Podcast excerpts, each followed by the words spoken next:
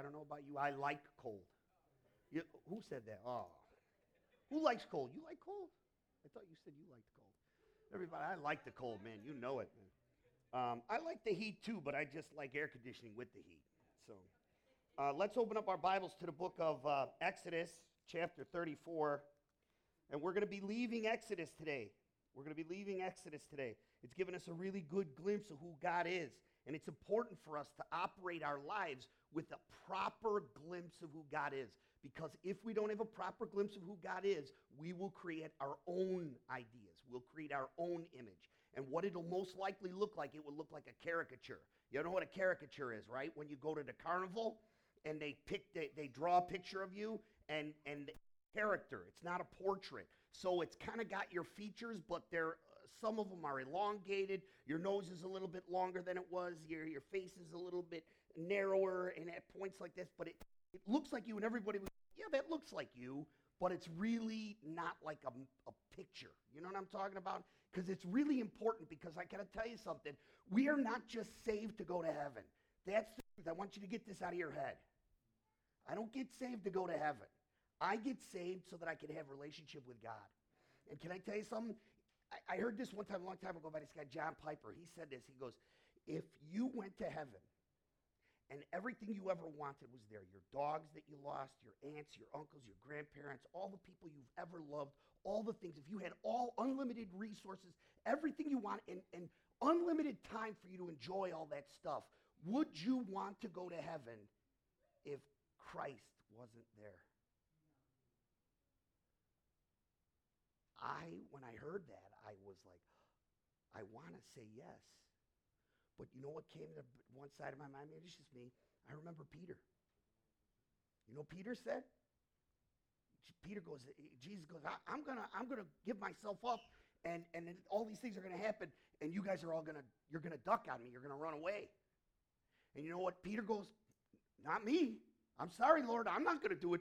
Those guys will, but not me. And Jesus, remember, looked at him and he goes, Oh, Peter. He goes, I know you mean well. He goes, But the truth is, before the rooster crows, you're going to deny me three times. And he did. So, you know what? For me, I have to ask myself those questions and I have to be silent. Because I know what I want, but I also know who I am in my flesh. Amen? Uh, I just want to give you this before we start to it, go into the scripture. We're seeing miracles happening in our midst. I know you're like, oh, come on, come on, come on. No, no, no, we really are. There's a sister who's been coming here for little bit, came here with anxiety. As you know, anxiety is not something that can easily go away. You could take many pills, go to see many doctors, and it doesn't go away. It's very persistent, and it's gone. It's going from her life. She recognizes that it's gone. Not only that, she's had some ailments in her throat for the past couple weeks. Doctors didn't know what it was, thought it was a pituitary gland, thought it was thyroid, this and that. She couldn't eat. Well, guess what? She prayed. We, she's been praying about it. She's been coming here, trusting in the Lord. Well, what happens yesterday? Her daughter's watching her and going, wait a minute, you've been eating all day long. How's it that you've been eating all day long? you know, you got that bad through. She's like, I don't even know. And it got better without her knowing it. So these are things that are happening. We prayed on uh, Wednesday at the prayer meeting that there was only six of us here, by the way. Only six. Choices. Choices, right? That's what it's about. Jesus says, come in, choices. Like this. If I want to date my wife and I want to date other women, I'm going to make choices, right? If I want to go to work or I want to be with my family. I have to make choices. Can't be in two places at one time. Can't. So, anyways, as we're leaving, we prayed for this sister, and she can't get a hold of her daughter, who's, I believe, in Mexico or in another country. She can't get a hold of her, can't contact her. There's been problems with communication, not easy to happen. We prayed, and surely enough, two days later, she contacted her mother. Can I tell you something? This is stuff that he has in store for those who are his all the time all the time. God does these things simply by us coming near and putting our burdens on his lap and saying, okay, I'm giving it to you and I'm trusting you for it and I'm going to wait on you to do these things that I'm asking you to do or I'm asking you to hold me in them. So I want to uh, just encourage you uh, because, you know, I, I say this with all honesty and with all humility nobody comes to Christ on a winning streak. Nobody. Man, my bank account's full. I got a job. I'm secure. I have all this and all that. I think I should go follow Jesus. Nobody ever in the history of Christianity ever said that. It always happens when you are realizing the fragileness of this life. That's why Jesus says it is easier for the camel to get through the eye of a needle than for a rich man to follow after me. Does he hate rich people? Mm, I don't think he hates rich people. Money is neither good nor bad, it's right in between. But he's saying, when all the world has to offer you is your security and your God, it's easier for a camel to get through the eye of a needle. And don't overthink that. He's saying it's impossible. He's saying it's impossible. So, all right, Father God, we want to hear from you. We want to see you. I've been praying for two people. There's two people here today. I'm praying for all of us, but Lord God, there's two people in particular, young people, that I want them to come to know you. I want them at some point when they come here that the lights would go on and them going, I want what you are offering me. I want to follow you. I want to believe in you. I want to trust in you. I want you to save these two young people. I'm asking you.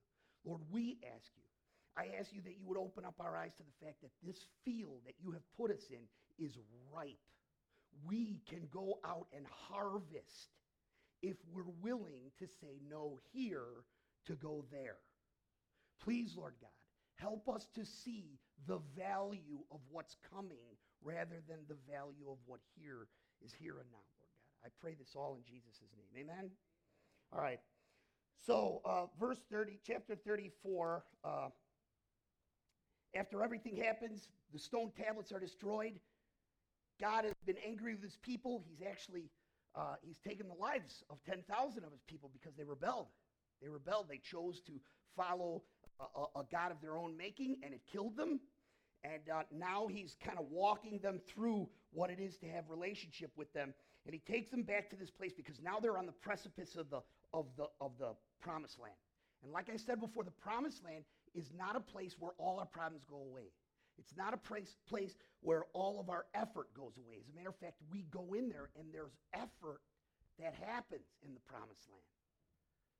There's effort. I have to resist. I have to fight. We're going to hear it in this scripture. So it starts out this way. The Lord said to Moses, Chisel out two stones of tablet like the first ones that I gave you, and I will write on them the words that were there on the first tablets that you broke. Be ready in the morning, then come up to Mount Sinai. Present yourself to me there on top of the mountain. No one is to come with you or to be seen anywhere near the mountain, not even the flocks or the herds they may graze in front of the mountain. So Moses chiseled out two stone tablets like the first one, went up to Mount Sinai early in the morning, and as the Lord had commanded him, he carried these two stone tablets in his hands, and then the Lord came down in a cloud and stood there with him and proclaimed his name. Now get this, this is glory. And can I tell you something? This is what our hearts long for. Just like that, your glory, Lord, is what our hearts long for. You know what? I love the affection of people around me. I love to be welcomed. I love to be uh, brought in uh, and, and, and, and welcomed. But there's something that I long for more than that. And that is the welcome and the acceptance of the one who created me. And can I tell you why? Because unless I have that one, the feeling of being accepted by you will always be fragile. You know why? There might come a point where you won't accept me anymore. Maybe I fail you. People do that, you know, from time to time. Or you just start feeling differently about me. And I don't know about you, for me, always been a huge issue. Rejection, bad thing in my life. I've done very destructive stuff when I felt rejected. But you know what? Can I tell you something? When I focus on the fact that this God, who is mighty, glorious, awesome, beautiful, so beyond reach, wants to be with me, chose to be with me, that makes a huge difference in my day to day life. And I want that to be true for you. So he keeps going forward. Let's read so he says this Then the Lord came down in the cloud, stood there in front of him, and proclaimed his name. The Lord, I am the Lord, he said. And he passed in front of Moses, proclaiming, I am the Lord. I am the Lord. I am compassionate. I am gracious. I'm slow to anger. I'm abounding in love and faithfulness, maintaining my love to thousands upon thousands, forgiving wickedness and rebellion and sin. Did you hear that? I don't know if that means anything to you, but that means a whole heck of a lot to me.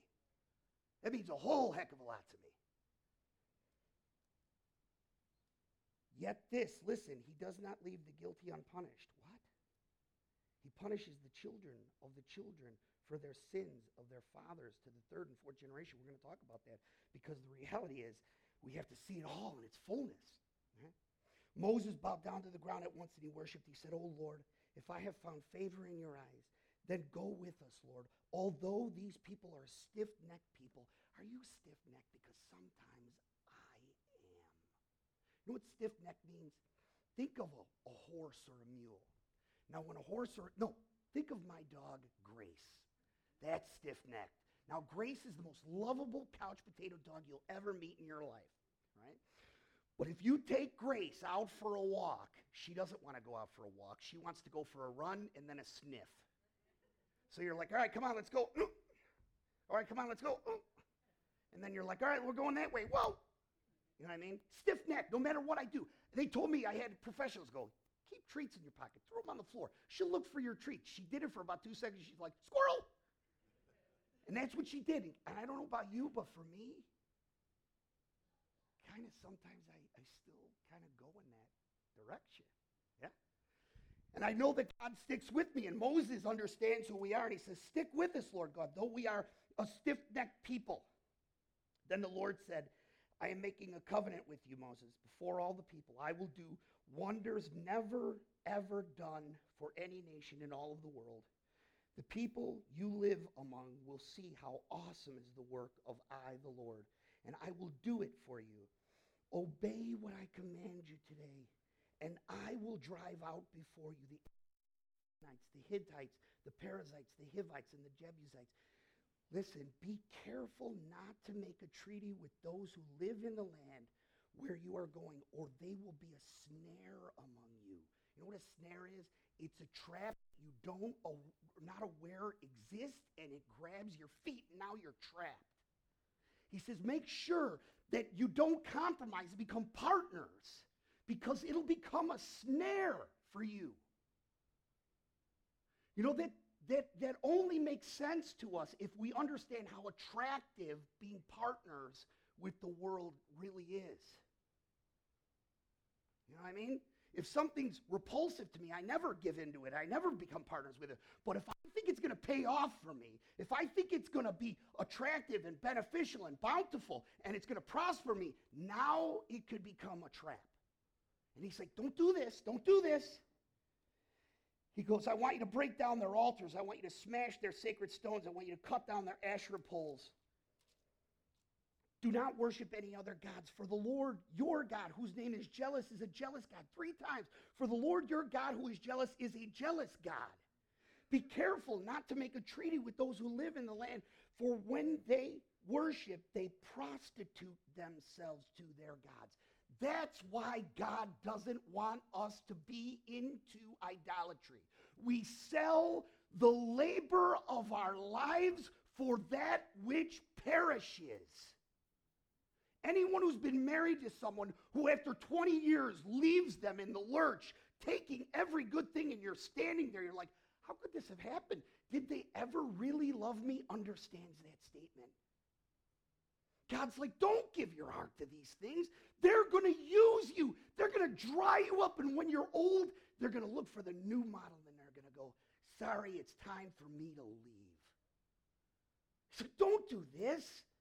My love is better. It's like the Lou Rawls song. He says, No one will love you like I love you.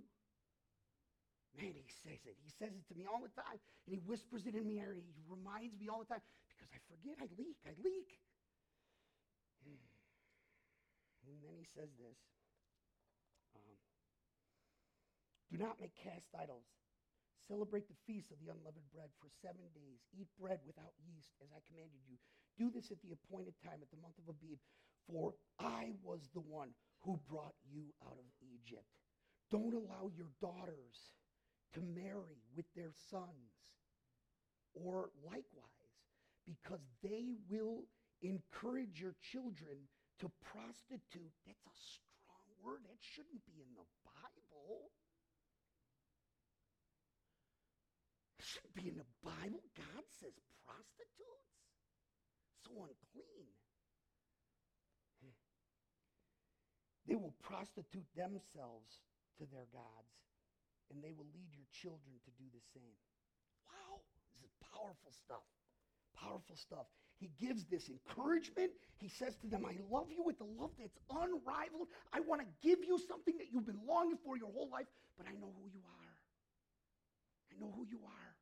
How many times in our lives have we given our hearts to somebody who proved to us they weren't who we thought they were?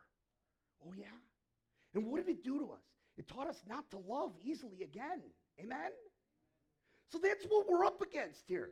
We live in a world that tells us, lady, baby, you need me. I got the water you want. And then you drink from it, and you're like, this water makes me sick.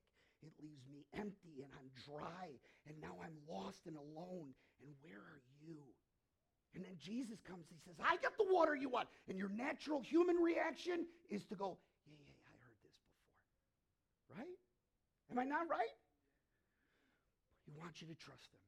He wants you to listen to him. He wants you to see. Open up your eyes. Allow him to illuminate you to see his goodness. Let's look at some things. Paul said this when he was leaving the place called Ephesus. He goes, I did not fail to preach to you the full counsel of God. Why did he say that? He goes, Because I'm leaving and I want you to know that there are people who are going to follow me leaving that are going to come in here and they're going to distort the truth. They're going to pick and choose out of the Bible. They're going to say, hey, this doesn't sell, this does. Let me tell you about that God, and we're going to ignore this one. And you're going to be like, wow, that's so encouraging. I'm floating on clouds when I walk out of here. But then you realize that what you have is a caricature of God on your wall. Kind of looks like him, but kind of not. And it's dangerous because it's only the real God who can save. It's only the real God who can save, not a facsimile, not a caricature, right? And it's important for us to go there. And then Paul says this I preach to you the full counsel of God. Therefore, your blood is not on my hands because I know what's going to happen. Many of the people that I taught about the full counsel of God are going to depart from the truth. And he goes, I can't be blamed for that because I told the truth. Anyone who stands in this pulpit has to be able to do that. Anyone who wants to be a leader here, and that is a good thing, must proclaim it and strive to live it. Period. Or you have permission for me to resist following.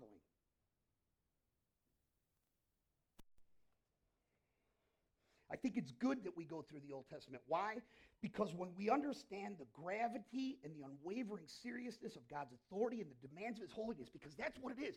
His holiness is like this light, and it shows me things that I don't want to look at. It shows me stuff. I come in and I'm all dressed up and I think my outfit looks great. And then I come into the holiness of who he is and I'm like, whoa, whoa. And then I look back at myself and I'm like, wait a minute, there's stains all over my. It's really ripped and tattered.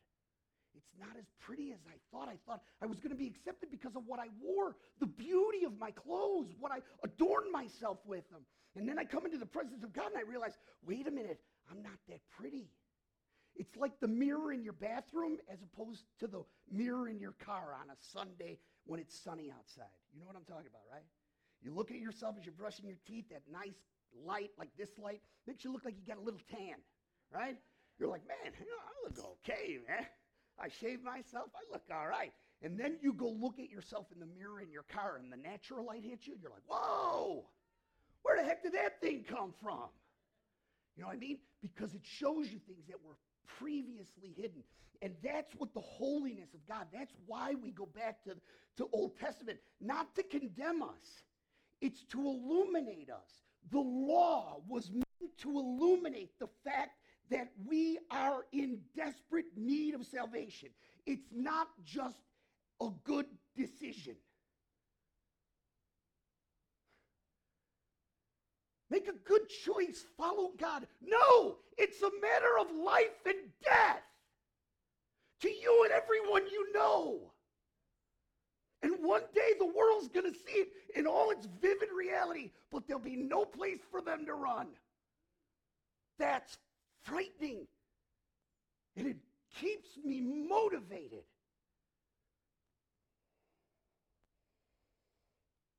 If I do not see his unwavering authority, the gravity of his holiness and the demands of his holiness, I will, listen, never fully grasp grace. I cannot understand the love of God, the kindness of God, the patience of God, if I understand the fact, and I'm not speaking of you, I'm speaking about myself. I don't want to insult people. I don't deserve his grace. And I don't think anyone here does either. I can't say to him, well, I did this and you owe me. No, that's not true. Truth is, he offers me something I don't deserve. But he says, I know, but that's not what I'm saying. I'm offering you this because I love you. But why do you love me?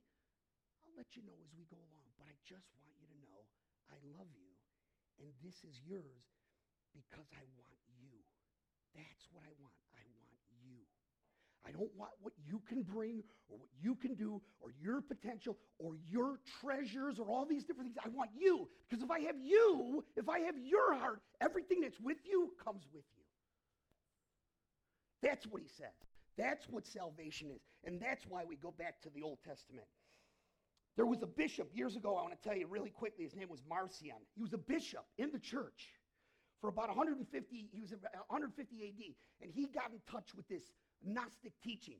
And he taught this thing called Marcionism, where he saw the God of the Old Testament as some kind of a cranky demiurge God that you can't trust. He was just kind of mean, malevolent, and exploitive.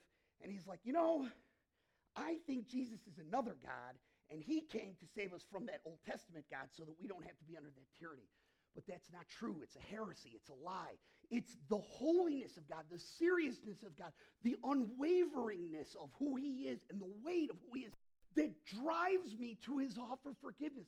Because then when I understand how much I need, I also understand how much I value it. See, how many of you, see, this is where I got an edge. But I wasn't just a sinner, I was a real good sinner. I didn't sin because I was broken. I sinned because I loved it. I loved it. I was told by thousands don't go that direction. Know. And I can tell you, I valued a great many things for my whole life. And then I realized that all those things really didn't mean anything. And I was done. I was empty. I had lost all opportunities. People were turning their backs on me. And you know who the only one who was there? The only one? Jesus. Jesus was there. And I met him. And, uh, and I thought, just like everybody else thinks, I'm like, well, this is not for me. It's for that guy. He's a good guy. He's a good guy. This guy's been doing good things his whole life. It's for that guy. He's a good guy. Took care of his mother. I didn't take care of nobody but me. It's not for me. No, no, no. Jesus comes and he goes, no, no, no. This is for you. This is for you. It's for you. It was made for you. And you know what? I understood it. And you know what? Because I understood who he was and I understood what I did, now I could see the value of what he did differently. And when you see the value of grace differently, what you do has a different motivation. Does that make sense? When I have things in my hand and he goes, I want you to give, my natural inclination is goes, okay, here. And he goes, okay, if that's what you think it's worth. And then I go, okay, here it is. You understand what I'm saying? You hear what I'm saying? You can only understand grace if you understand holiness.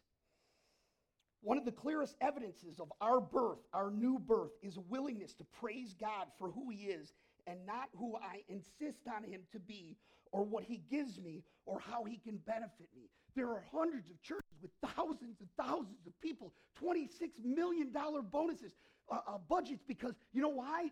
They Teach people that God is here for you to give you what you want. And is that true? Yeah, in a lot of ways.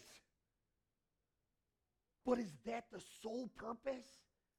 No, it's not the sole purpose.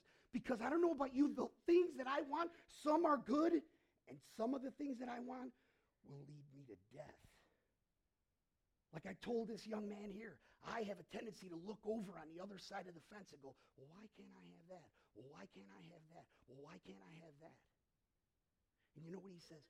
But when you do that, you forget of all the stuff that you have over here. And if you go over there, you're going to lose all this. And all those people you care about, you're going to kill them. Is that what you want, Tom? And he holds me. He holds me and he reminds me and he shows me these things. That's what happens when you understand God and the fullness of who he is. What he does in your life is he prompts things and produces things in your life that no pastor is saying, here's a list of five things you must do to be a holy person. I will never do that, ever. I can't tell you how to live. It's not my job. But you have the Holy Spirit who can and will.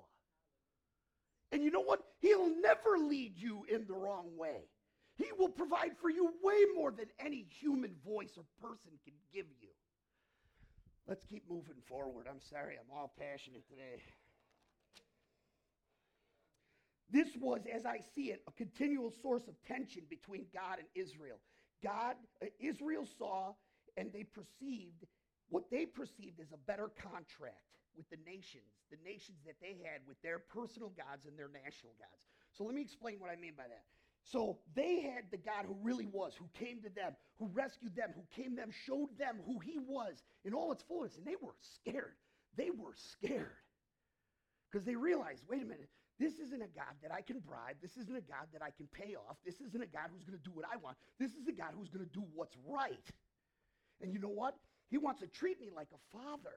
And he wants to bless my life. And I could submit and walk into that prosperity, or I could resist and suffer horrible, horrible consequences. But the other gods, they were real easy to follow. You just brought them what they required and they gave you. It was almost like a vending machine. And they're like, why can't we have a God like them? After all, every nation has their own God. See, those gods cooperate with me.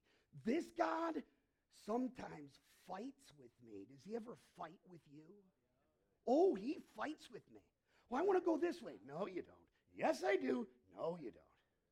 And you know what? I'll still go, okay, I'm still going in that direction. You know what to do? Shut doors, move things around. He'll cause me to stub my toe, fall into a hole. And if worse comes to worse, if I keep going in that direction, he'll burn my hands. Make no mistake about it. Keep resisting him. He'll let you burn your fingers off. I know that's not pretty, but I'll tell you this if it saves you from eternal hellfire, you'll be grateful when you can't see them fingers. And there is a hell that waits for those. He says it, not my words, his.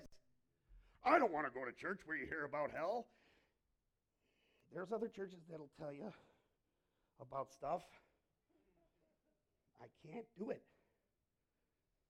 Truth is, there are many expectations with this God. I want to read for you something. You think that that's new? It's oh, that's not godly. Godly people don't think like that. Think again. Think again. The godly people think about it all the time. You know why? Because they're the ones who have to submit. Listen to what this dude said. His name was Asaph. He said, Surely God is good to Israel, to those who are pure in heart. But as for me, oh man, my feet almost slipped. I nearly lost my foothold. You know why? For I envied the arrogant. I saw the prosperity of the wicked. They have no struggles. Their bodies, they're healthy, they're strong, they're free from burdens common to man. They're not plagued with human ills. Therefore, their pride's their necklace. They clothe themselves with violence. From their callous heart come iniquity, evil conceits their mind with no limit. They scoff and they speak malice against God. But he saw this their kids get fat. They send their kids to real nice colleges.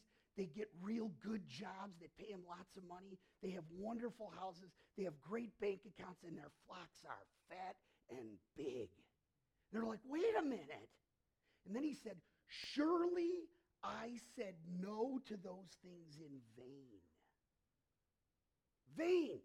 He's like, I followed you, and it was a bait and switch. They're getting blessed. I'm not getting blessed. But then something weird happened to this dude because he was a he was what's called a Kohathite. He belonged to a guild that used to make songs to the Lord. And he went into the sanctuary and he saw the glory of the Lord in the sanctuary. And he said, How beautiful you truly are, and how much more you are worth than all these other things. And he said, I repented with tears on my knees because I realized I fell for a pretty face when I really had the best husband ever.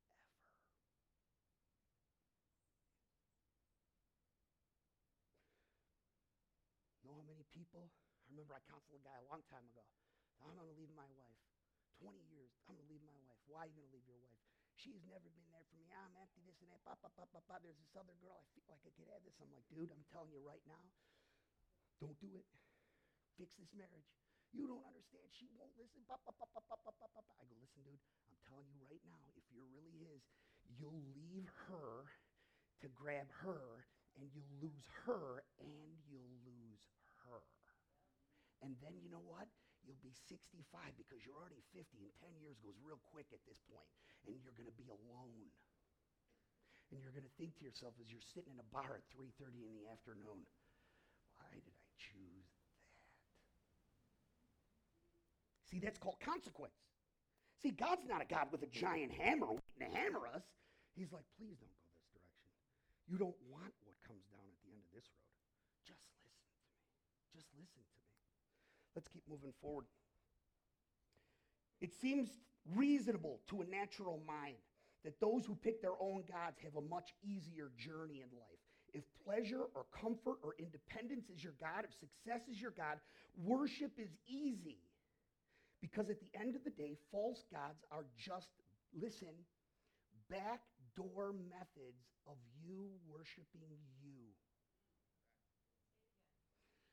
False gods are a backdoor method of me worshiping me. When I give my wife, who's great but not super 20 years old anymore, for the 20 year old model, just using that, not going to happen. Thank you. Thank you. You know what I'm doing? I'm grabbing that 20 year old because I'm thinking she's going to give me something that's going to fill my empty heart. Then when I get her, I realize she can't fill my empty heart. And that girl will go, I don't know what you want, but I don't have it. I'm leaving you to yourself. See what I'm saying? That's the truth. That's the truth of things. True worship seeks to say no to me so that I could say yes to him in every way. You know what I want to put up here? Signs 30, 60, and 100. Everyone who's a real believer will produce a yield of 30, 60, or 100. Where do you want to be? I don't know about you. I want the 100. I was a 100% sinner. And I know what it gave me. I want to be the 100 guy.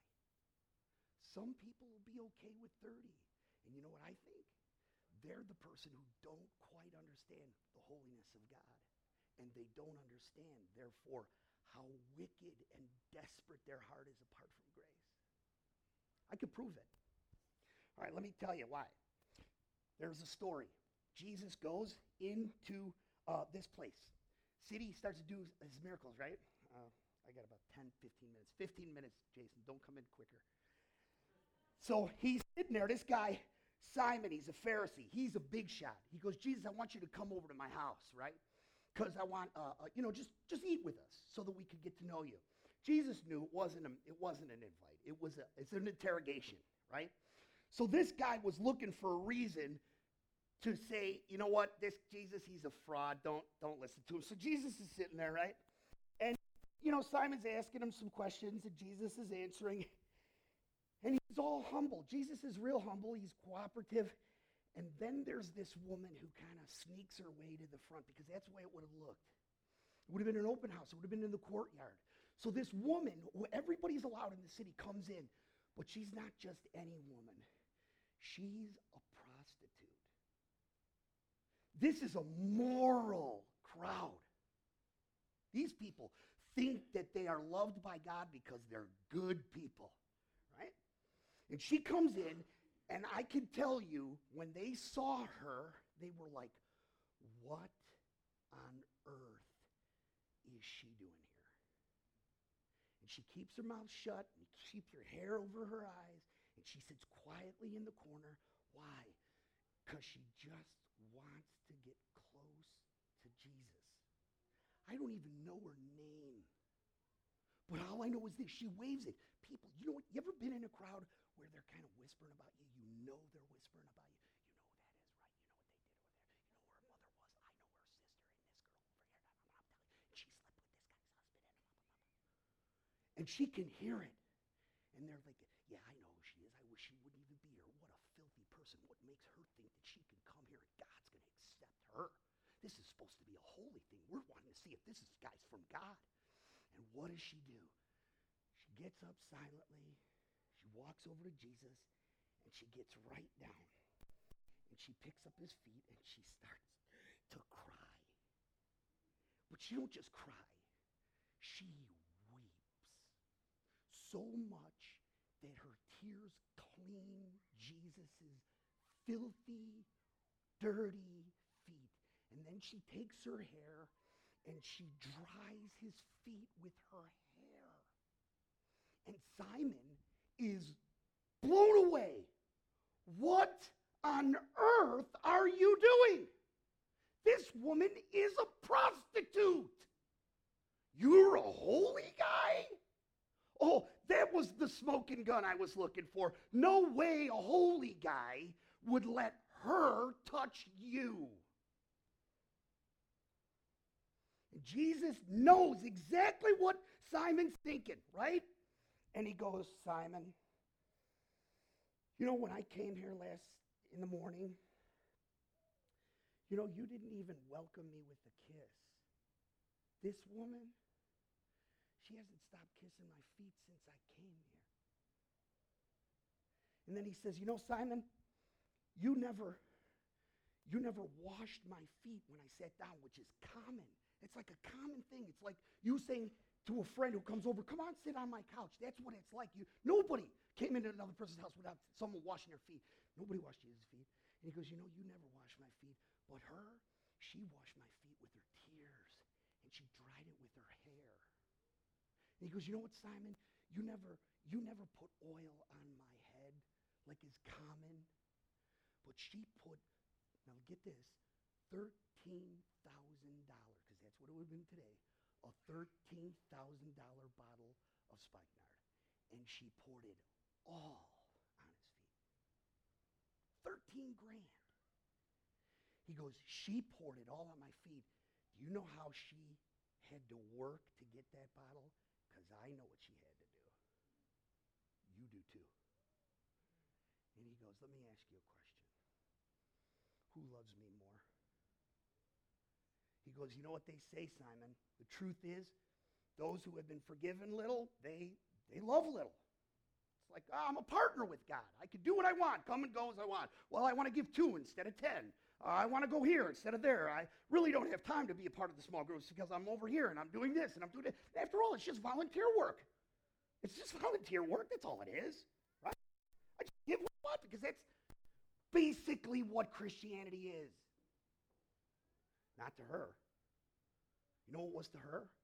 She was a prostitute who felt alone and separated from God, and she meets God, and all she can get is, My daughter, I have loved you from before the beginning of creation. And you know what she did? 13,000? That's nothing. That's nothing. Everything I have is yours. You know why? When we come into the holiness of God, we see the holiness of God, we see who we are, we understand that we have been forgiven much. And when we forgive much and been forgiven much, we love extravagantly. Sadly, not just this generation, every generation in the church fails to love God extravagantly. That's what it means to be the light. Light of the world is not like I'm a Christian. Let me quote you all the scriptures I can give you. Let me, let me tell you how, how much I know about the Bible. Let me tell you about my gift. No, you know what it's like? Let me love God extravagantly. Let me love Jesus extravagantly. Because you know what happens when you love Jesus extravagantly? You love other people extravagantly. It somehow just happens. And then they come in and they're like, wait a minute, this is really what life is about? It's not about me getting me taken care of. Really, I get blessed when I give myself away? That's crazy. Crazy. So now we understand why we must come into the presence of God like this. When we come into the presence of God like this and we see his holiness and we see our lacking, we see uh, the, the, the need we have, we want to love with extravagance. Okay, this produces a couple things in us, and this is where it's going to get really great for us.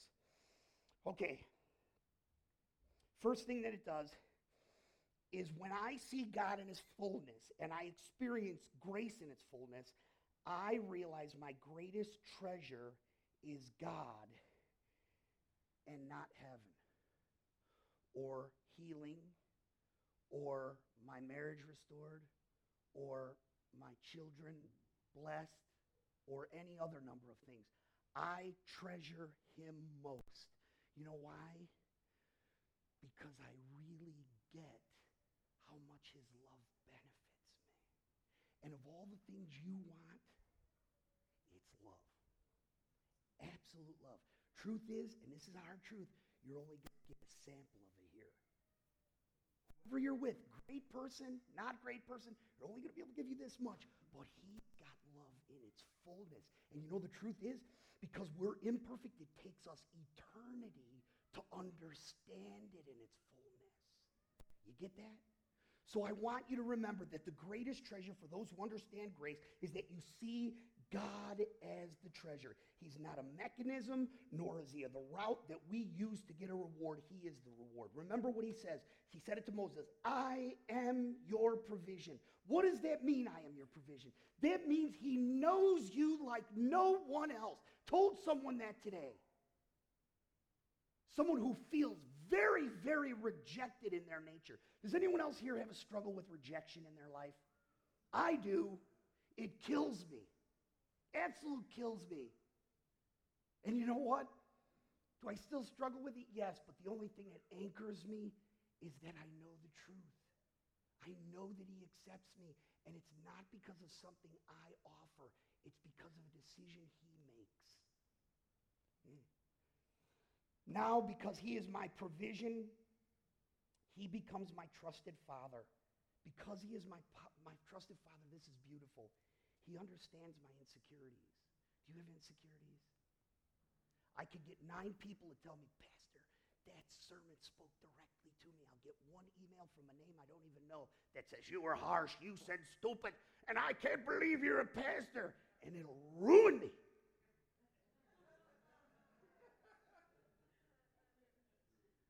Focus on that one. Anyone else with me? But my God knows it. My God knows my insecurities. You know what? My God, who's my Father, understands my exhaustion. I said it to him the other day. I go, Lord God, I'm exhausted. I don't want to do this anymore. And he says, I want you to trust me. Your strength can't do it. Trust me. Well, how long are you going to wait? I remember I asked him. He goes, until you're all out of energy. I'm like, I'm afraid. He goes, of course you are. Because he's my father, he understands my anxiety. This is a world that'll produce anxiety. Yeah? Because he's my father, he understands my guilt and what that does to me. Because he's my father, he understands my grief. Because he's my father, he understands my dissatisfaction with the world that promises me things and, and my desires that I can never. Does anybody else in this world feel dissatisfied? I do. I feel like I should be further along at my work. I feel like I've worked and proved myself only to have someone get in line in front of me. That's what this world can offer me. He says, I know it, son. I know it. I want you to trust me. Just keep trusting me. What I have for you is far better. Far better. This should encourage us. His favor for the ones that he loves means that he puts my best interest to the forefront, even to the point of extreme cost and sacrifice. You know what, sadly? Even our own earthly fathers didn't do that perfectly. I had a good one, but he didn't do it perfectly. No father does it perfectly. You know what I feel like I told someone today? And I love this guy. I told him, I go, you know what I feel like my job is with my kids? Because I motivated and I parented like my parents did. You know how my parents parented? Mm, through, through insult and threat. Anyone know what I'm talking about? And you know what? I did it with my kids insult and threat. And by God's grace, my son hated my guts for a long time. Long time. He confessed something one time at a prayer meeting. I, I literally couldn't breathe. it was about me was about me. And I was like, oh, I cried. I cried so hard. And you know what I feel like my job is now? Is to let them know that I love them, not because my daughter's a math teacher and not because my son is now a, a, an IT director and not because they gave me a great grandson, and not because my daughter gets all A's at DePaul, and not because my other one is in the advanced class in architecture, and I'm grateful they're like their mother and not like me. but I love them because they're mine. And even if they fail, I won't change my mind. You know, my daughter said there was an incident. Sometimes in church you get hurt. Amen? Uh, some Christians turned on my daughter. Ah, it happens, you know. Still got to forgive them after you want to choke them. And I wanted to choke these people. I wanted to give them baptism for seven minutes.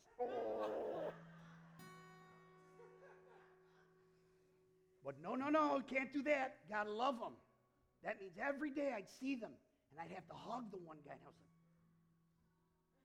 was like, oh, oh do I want to hug you, bro?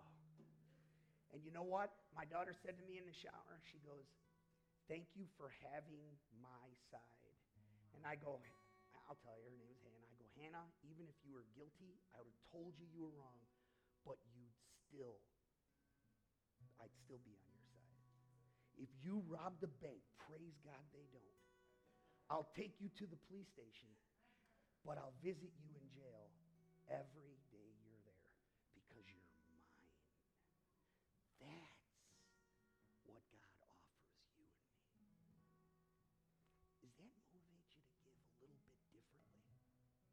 that's an extravagant love that demands an extravagant response.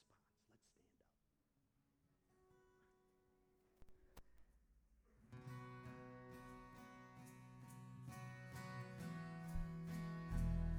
How great the chasm that lay between us, how high the mountain I could not climb. In desperation, I turned to heaven and spoke your name into the night. Then through the darkness, your loving kindness tore through the shadows of my soul. The is finished, the end is written. Jesus Christ, my living hope. Yes, you are. Who could, who could imagine? so great a mercy. What heart could fathom such boundless grace? The God of ages step down from glory to wear my sin and bear my shame. Yes, he did. The cross has spoken. I am forgiven. The King of Kings calls Beautiful Savior, I'm yours forever. Jesus Christ, my living hope. We lift it up and hallelujah. Praise the one who sets me free. Hallelujah. Death has lost its grip on me. Broken every chain. There's salvation in your name, Jesus Christ, my living hope. Then came the morning that sealed the promise. Your buried body began to breathe out of the silence. The roaring lion declared the grave has no claim